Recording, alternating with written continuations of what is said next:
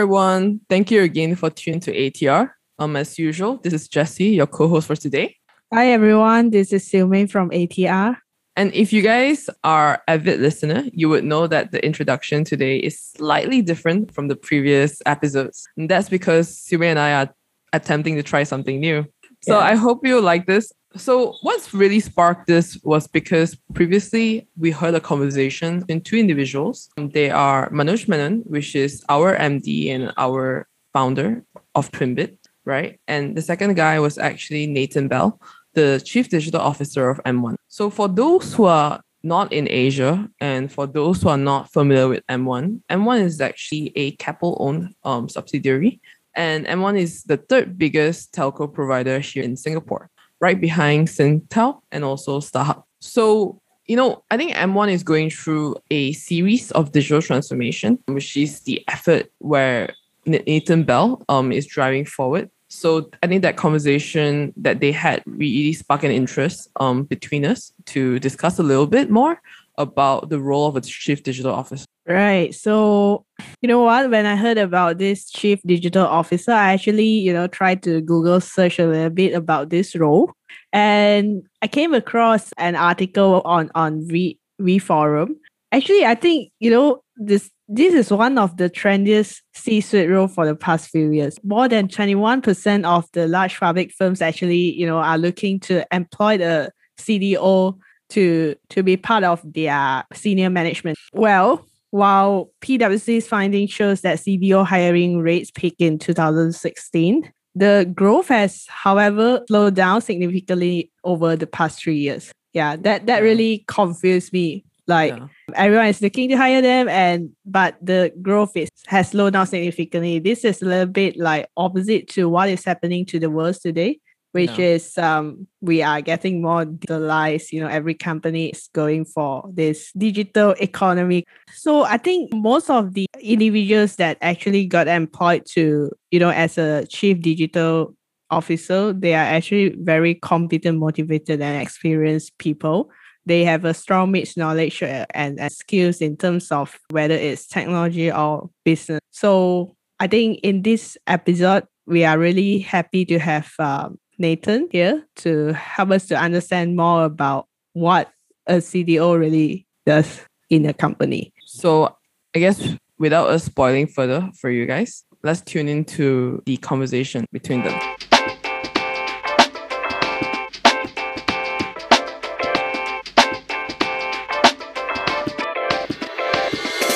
So, so Nathan, there were two things we wanted to talk about today, right? One is uh, chief digital officer. What does it really take to be successful? Is just appointing the chief digital officer, uh, uh, you know, gonna solve all the problem? Uh, uh, what, what is, uh, yeah, what, how does he go about making this transformation successful? What are the key ingredients of making that success? Now that you've been in this role for almost three years, right? Yeah. So so I, I look at it from a few lenses. Um, they have to have the unwavering support of the CEO. Mm. The reason I say that is um, a CDO does not enter into its role to win a popularity contest. It doesn't happen. You- You're not the chief marketing guy. You're not the chief sales guy. You know, you're, you're the guy that's going to disrupt and help to change the business overall. So Mm. I think the first thing it has to have the unwavering support of the CEO. Um, the second aspect is uh, simply about people. So, you know, with the CDO, it, you have to basically uh, have the people on board the journey with you. And, you know, I, I've talked about it with other folks that you, you've really got to be walking with the business. You know, if, if the CDO is out front leading the business, that's no good because that means everyone's too comfortable in the old world in terms of what they're what they're doing. Um, so I think the people aspect is really, really key, and that's people in terms of uh, you know buying into the journey, being part of the change. So you know, I think um, while everyone sort of gets excited about the iterative nature of agile, one of the things I love about it is I think it's the first mechanism we've had where you create ownership within the business of actually owning outcomes that are being developed from a technology standpoint.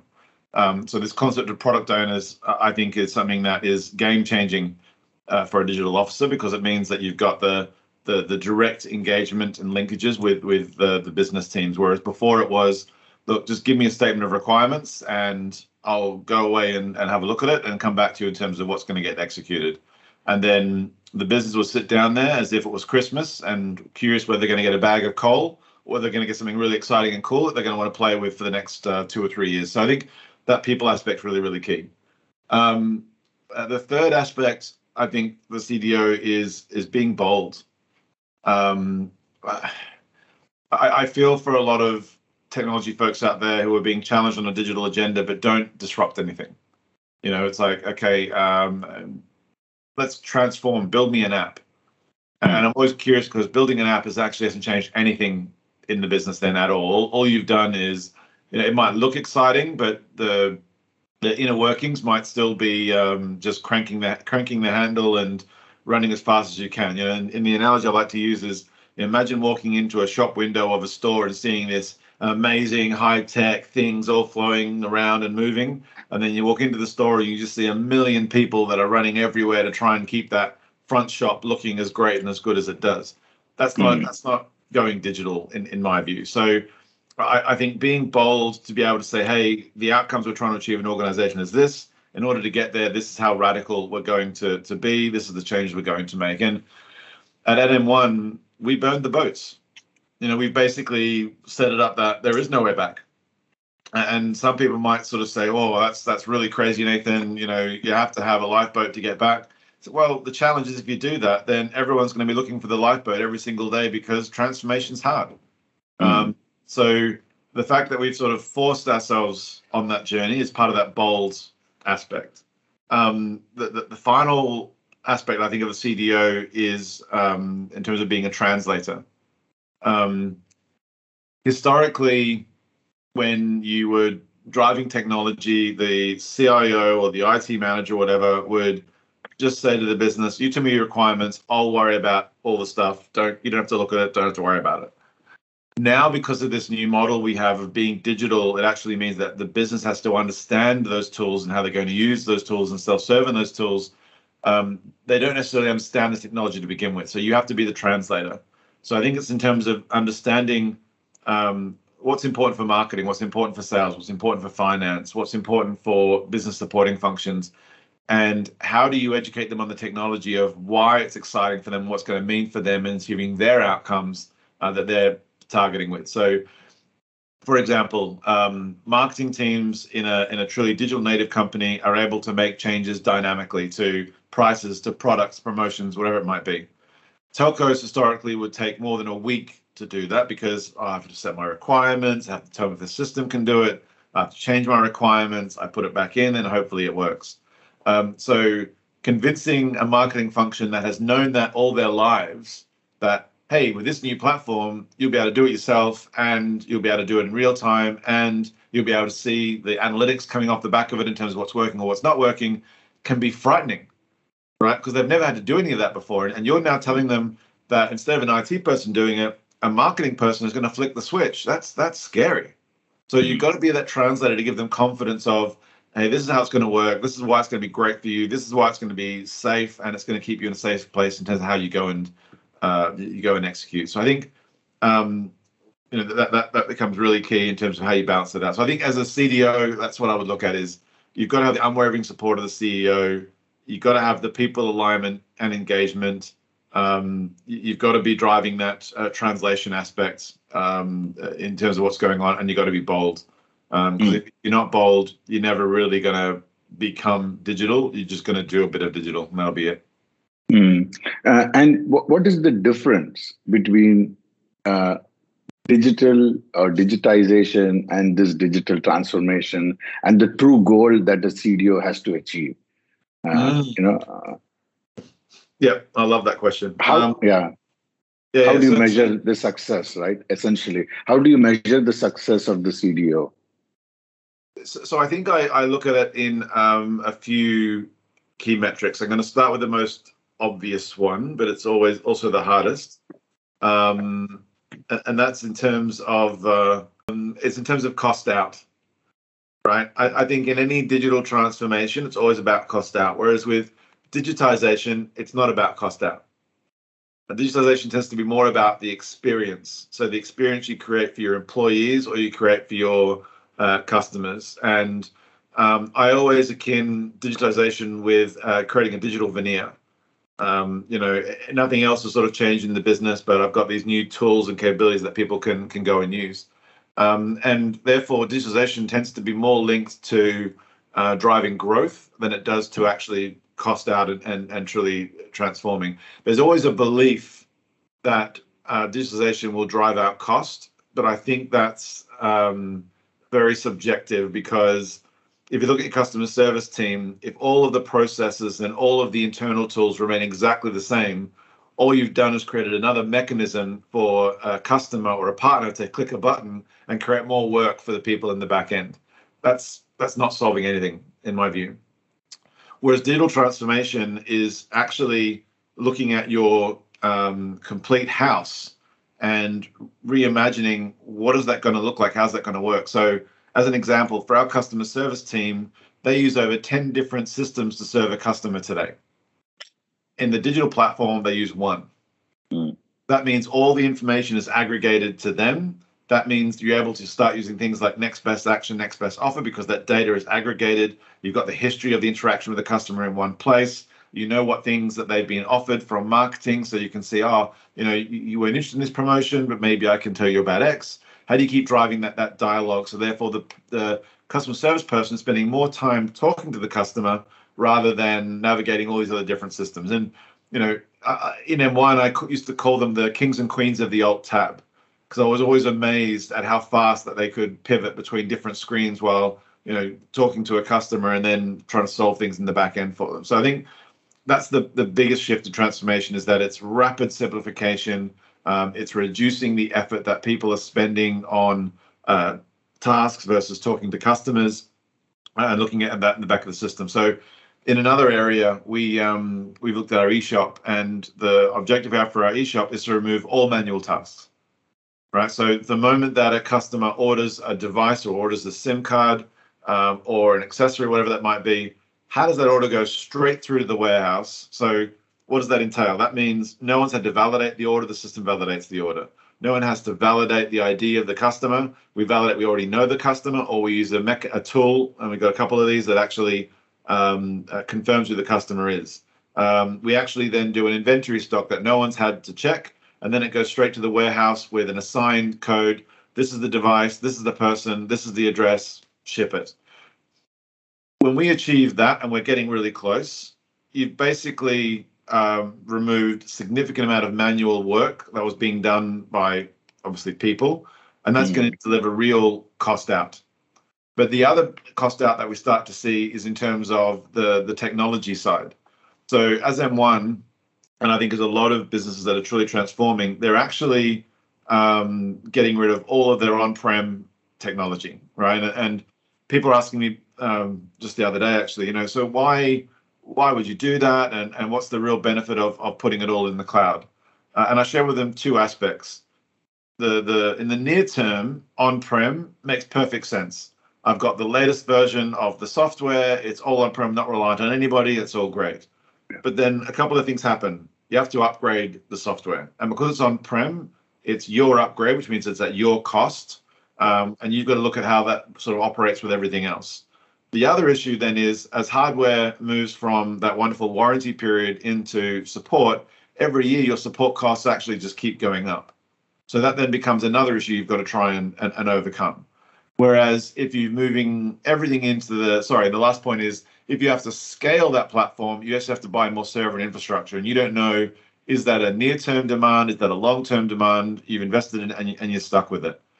Whereas if you can truly go through a digital transformation and and virtualize all of these applications, so at M1 we now only use SaaS, which again is for us a very bold move in terms of where we came from. But by using SaaS, our software is upgraded three to four times a year with us having to use very little effort uh, I have the ability to scale the platform. So when we do like an iPhone pre-order exercise, I can scale up the platform and then I can ramp it back down again. So my risk in terms of um, uh, scalability is completely removed. Uh, and the the final aspect that we see is because of those upgrades, we are constantly getting new features that we can look at without having to go and customize or build those ourselves on those systems. So I guess that's what I see as the two big differences in terms of digitization is, you know, you're creating a veneer, you're creating new tools, but not necessarily driving efficiency. Digital transformation is you're completely reimagining that either from a work perspective or from a technology perspective and driving some of those outcomes. Hmm. And how would you measure success? Sorry, yes, good point. We missed that point. Um, so I would measure success on a couple of on a couple of angles. Um, the the first obviously is the the cost out, which is what we talked about, so I didn't, didn't get into the rest. Um, the second one I think is employee engagement, and this might sound odd because you go, well, surely it's about the customer, but in my experience, if your people are excited to be working there, the customer's going to be happy to talk to them anyway. Yeah. You know, it, it's going to create a very different dynamic in terms of the type of engagement they're going to be doing. So I think that becomes um, really, really important. Uh, the third aspect I would say is um, optimization, and I'm talking optimization from a process and a time perspective. So if, if I can demonstrate that what used to take five days to do an order or 10 days to do a change is now measured in minutes uh, or measured in a day because it's self-serve for the business whatever, that's success. Um, and I think the, the, the final aspect for me is evolution. So if I can demonstrate that, um, uh, let's say we want to add on a new product, I can measure that in weeks rather than in months of what I used to do. Uh, mm-hmm. If I want to replace a certain component in the architecture, that I can do that in just a few months rather than years of what it might have been before, then that's success. So I think that evolution is key because, um, as someone once once uh shared with me, which really resonated, transformations never finish. If you look yeah. at a truly digital company, they never stop transforming. So yeah, so I think it's cost, employee engagement, process optimization, um, and uh, evolution is the way I would measure the CDO. Mm. Are there any role models or any companies you think have done a good job at this transformation? You look up to them, they have achieved reasonably.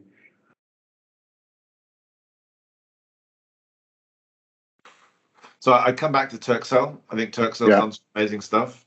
It um, can be beyond telecom also. Yeah, need okay. not be telecom. Okay. Um, what have I seen? Yeah it's so hard when you're looking at your feet every day driving your own transformation. Yep. I'll tell you one, one company I did meet in Mobile World Congress, Argentina Telecom. I was quite impressed with their journey and, and what they've um, what they've been doing. Um, mm. I think that's been really really exciting. Um, mm. Among the big companies, clearly, you know, Microsoft, you could give that they yeah, transform totally. themselves. Yeah, is among one of the world's best. Uh, Adobe, uh, in that, Adobe in that same. Uh, Adobe, yeah, you know, yeah yeah, uh, agree. So Microsoft, Adobe uh, are definitely two um, uh, two mm. good ones. Um, mm. yeah. You could argue, yeah. Uh, some time ago, uh, I till you know, uh, Domino's Pizza is another good one. I don't know if you have ever read their case yep. study. Yep. Right. So there could be another one. Okay. So Nathan, if you were to let's say, you know, uh, if you were to start your journey as a chief digital officer all over again, yeah and said hey today is uh, day one of your job you're walking in as a new digital officer to your company how would you go about doing it and you know what would be the let's say is there a best practice guidebook that we can give to you know because this role while we say digital officer and people have been talking about it the reality is i think less than 10% of companies still have this role and if they have it they've poorly defined it, as you have said, right? Uh, so if, if a CEO or a board is saying, I got to have a chief digital officer, and Nathan is that new chief digital officer, uh, how would he go about doing it? Yeah. I, I think one important aspect that sort of lead as an going into that role is you have to make sure, and I think this is where people get caught up in terms of why there's not enough CDOs. Um, it's got to be someone who understands the business and the technology right? And I, and I think a lot of people sort of see their CIO as look, well, they know people in the business. That's that's fine. So it's not about knowing the individuals, about knowing the actual functions, how they operate, and, and the way they work. And, and therefore, when you're coming in the very first time, um, I actually think it's important to understand the landscape of where you are from a business perspective, not not yet from a technology perspective. The the technology will continue to work. That's that's that's that's not going to be where the radical change begins. So to understand from each of the different parts of the organization, um, where are you today? Where do you want to get to? Where, where, where do your business, your business want to get to? Then once you've actually done that, stitching those threads together to have a conversation with the CEO or possibly the board to say, hey, either we've got some decisions that we need to take in terms of finance is trying to go to the left, marketing's trying to go to the right. That's never going to work. Um, maybe it's a case of, hey, um, uh, there's a huge opportunity in um, uh, partner solutions. So therefore, instead of starting with the transformation of the existing, we want to transform a new business capability first and, and, and turn that into a digital product. So I think that learning part is important first. Then the second part, I think, is understanding the people within the organization. Uh, and the reason for that is, uh, and that's been a big learning from my side, while there can be senior leadership of, yep, we're going to do this, going to be amazing, there has to be an appetite uh, as well as a capability within the organization to actually go and make those changes, drive that uh, path to digital. Um, because if there isn't, then it's like trying to push water uphill. It's just it's never going to happen.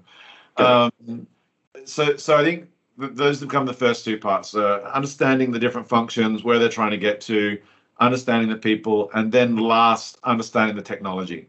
What's there today? Um, what's the shelf life of it? How future proof is it? Uh, what changes need to be made, and what's the capability of the the IT folks that are in the team and how that's going to work.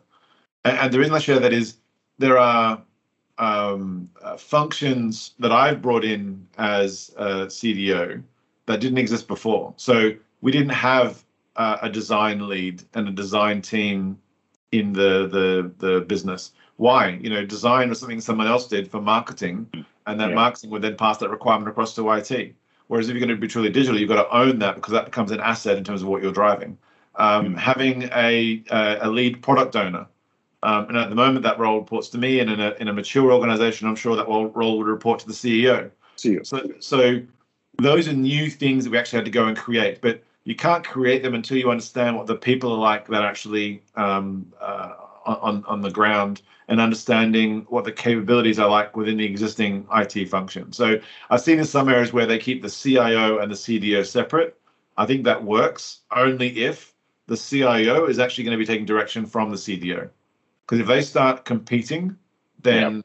it's going to be chaos. Um, unless you make the CDO a strategic only role, and then I can tell you most CDOs are not going to understand the execution. They're only going to understand the vision. And then as a CEO, you're going to get frustrated because it's like, oh, I've got a great vision. Why can't it be executed? And then you'll get this spat between the CIO and the CDO saying, oh, because he doesn't understand the technology, ah, oh, because he's not willing to change, and it'll go nowhere and it'll restart. And I, I've seen a lot of companies go through that. So I've seen a lot of companies who have either brought in a consultant as a CDO to try and drive that direction and then expect that the CIO will execute it. But that's hard. That's really hard. You know, we haven't seen M1 do a lot of acquisitions. You have done some in the enterprise space. So you think acquisitions is an important part and you think we need to do that more? Uh, or what is your take on it? I think um, we have to do that next, is what I would say. And mm-hmm. what I mean by that is, and so if you take Adobe and Microsoft, they changed themselves first before they went on that aggressive mm. acquisition spree. Why? Because that gave them the solid foundation, excuse me, to be able to integrate other people into. So I think when we get through the next year and a bit, we'll be in a position where we can say, hey, if I'm integrating somebody else, I can actually integrate their business and treat yeah. their business as a product onto my platform. And to your point, you look at Adobe Microsoft, that's exactly what they've done. They then synergize all of the supporting functions, you know, finance, HR, um, IT, uh, marketing, etc. And then the product piece becomes what's the unique value that they then retain, but everything else is sitting on the same platform. I think yeah. that's that's where we'll be. B two B, I think, is a bit different. I mean, we've done more of a, um, a geography B two B play now with the you know acquisition up in in Malaysia. Uh, there was an ICT acquisition in um, uh, Singapore with Asia Pac. And as we get into our B2B journey, we will start integrating those parts as the foundation together as well, just how it's going to work. But I think, you know, when you look at other large telcos, where they tend to get caught out is what's the integration effort to bring that company in like properly? And it is so scary and it is so complex. They go, You know what? Let's just let's leave, leave it there. You know, let's let's align the business functions, but we we we accept that the tools are going to be different for the next two to three years. But by that point, two to three years, then what's the synergy? How's how's that team actually felt like they're part of the same company in terms of what you're actually doing? And then you miss an opportunity, right? So I, I think that's what I observe uh, in in that regard. So you know, if you look at the the the history of Cisco, I mean, they were an acquisition machine, right? Yeah. Any company that they could pull in, but they also had the ability to also push out, which I always thought was incredibly impressive. And and the reason for that was the foundation of their technology platforms were so robust that they were designed for augmenting other capabilities going forward. I think that's when people get caught out. It's it's there can be a business strategy to want to go and do it, but there has to be an understanding of then how's it going to come in. Mm. Okay. Uh, next question, Nathan. No, what is the role? And you talked about the people part. You talked about bringing the people together. So, ideally, how do you see the role of uh, learning and development or people transformation in this? And how do you? What is the ideal mechanism to do go about doing it? Is there a uh, you know is there an ideal way obviously it's very hard to do it in the idealistic manner but uh, let's say how would given the experience that you have had now over the last three years uh, how would you go about doing it where is that gap how should you approach it so i've been very fortunate to be involved in four transformations now one receiving one greenfield um, in indonesia for telkom a b2b one and now a consumer one here um, and my biggest learning is there's no fixed way to do it right? But but one thing I would call out is the people transformation is actually even more important than the technology transformation. Um, you know, I joked with someone the other day. If it was just the technology, you could actually transform really, really quickly. But you've got these pesky things called human beings that have to get involved and use it and interact and you know, heaven forbid, want something to work the way they like it to work versus just out of the box, right? So unless you solve that people aspect, don't even bother. It's, it's not going to matter. So the, the how, the how. There's lots of different ways. And, and I think the biggest learning that I've had over the years is that you have to adapt to the situation that you're in. Okay. So in Telstra, there was a top down approach from the CEO. We're all doing agile. Everyone's being trained on agile. And I always look at it as that pendulum aspect. You know, I think as Telstra, it went way too far too fast to train everybody up everybody started changing their job titles. Um, oh, I'm no longer a project manager. I'm a scrum master. I'm a, I'm a product owner. I'm a I'm a, uh, um, a product designer. I'm a product architect. You know, all this stuff started coming up. Um, on the on the one hand, that was dangerous because everyone started calling themselves an agile practitioner. On the other hand, the business had a consistent understanding of what the transformation was going to be about and what role people had to play that were embedded into the into the program. I mean, I remember one of the first sessions I had, and I think 30 product owners turned up, and I said, uh, "Hang on a second, there's way too many product owners only launching two products. What's going on?" It's like, "Oh, I'm the product owner for this bit, this bit. Okay, fine. Everyone, step back. Let's rethink it." Right. So you got that extreme.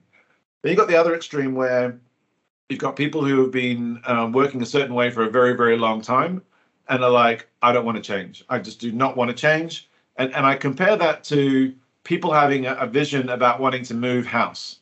You know, you've seen a beautiful new apartment. Oh, the views are, are, are spectacular. But then you actually have to go and move house, and it's like, oh, I've got to pack everything up. I got to do a handover. I've got to fit everything up in the right place. Oh, it's so much work. Do we really need to move apartment? We actually like this apartment. You know what? Don't worry about it. Cancel it. Let's just stay here. That happens, and that, that's the human condition, right? So now imagine doing that with a thousand people and asking all of them to move house at the same time. Mm. Right? It's it's it's crazy. So you've got to then say, okay, how are you going to drive it? And I think the approach we've taken here now has therefore been quite different in that we're starting with pockets. So we've we've got about seven or eight um, uh, teams that we are now establishing, and we're guiding those individuals through that process and that is now finally starting to have a um, and no, not linking to a pandemic or anything. It's starting to have a viral effect. Other people want to be part of that that journey, saying, why do they get those resources and, and do that stuff? Why don't why don't I get that? Well, you know, what, what's your requirement? What's your need? How can we go and set that up for you? But you have to understand, you know, in the wonderful words of Spider-Man, with great power comes great responsibility. You know, so guiding them on that journey of, of what's possible, it starts to become the next thing and the next thing. So um, I actually see that by the end of this year, we'll actually have 20 product owners across mm-hmm. finance, customer service, retail, marketing, product, um, uh, uh, um, uh, God, what was it? Procurement. Um, legal, yeah. Legal, exactly. So they're slowly getting into that. So that approach is working here. But but I think that the point is there is no silver bullet for, for the people change, the people transformation. You have to understand the landscape. You have to understand the dynamic. And, and again, this is the value, I think, when you understand both the technology and the business. If you just understand the technology, you'll be oblivious to the people side of it. You really will, because you're like, that's a marketing responsibility or that's a finance responsibility. They need to figure that stuff out. Whereas if you actually understand what's happening under the hood in those functions of how resistant are they going to be to the change that you're bringing, then you can go and make that assessment. So I think it always requires um, viewing the landscape, making a call, and then figuring out what's the right model to go and execute from that lens. Correct. Excellent. Asia Tech Room by twimbit is a new bi weekly podcast focused on unraveling the technologies and digital companies shaping Asia tomorrow. It's co hosted by me, Jesse. And me, Mei. We are both business strategists, entrepreneurs, and self proclaimed technology enthusiasts. Sometimes we have industry leaders and other market analysts as our guest hosts too. Remember to tune in and share with us your thoughts and feedbacks. We really do appreciate them. Until the next episode.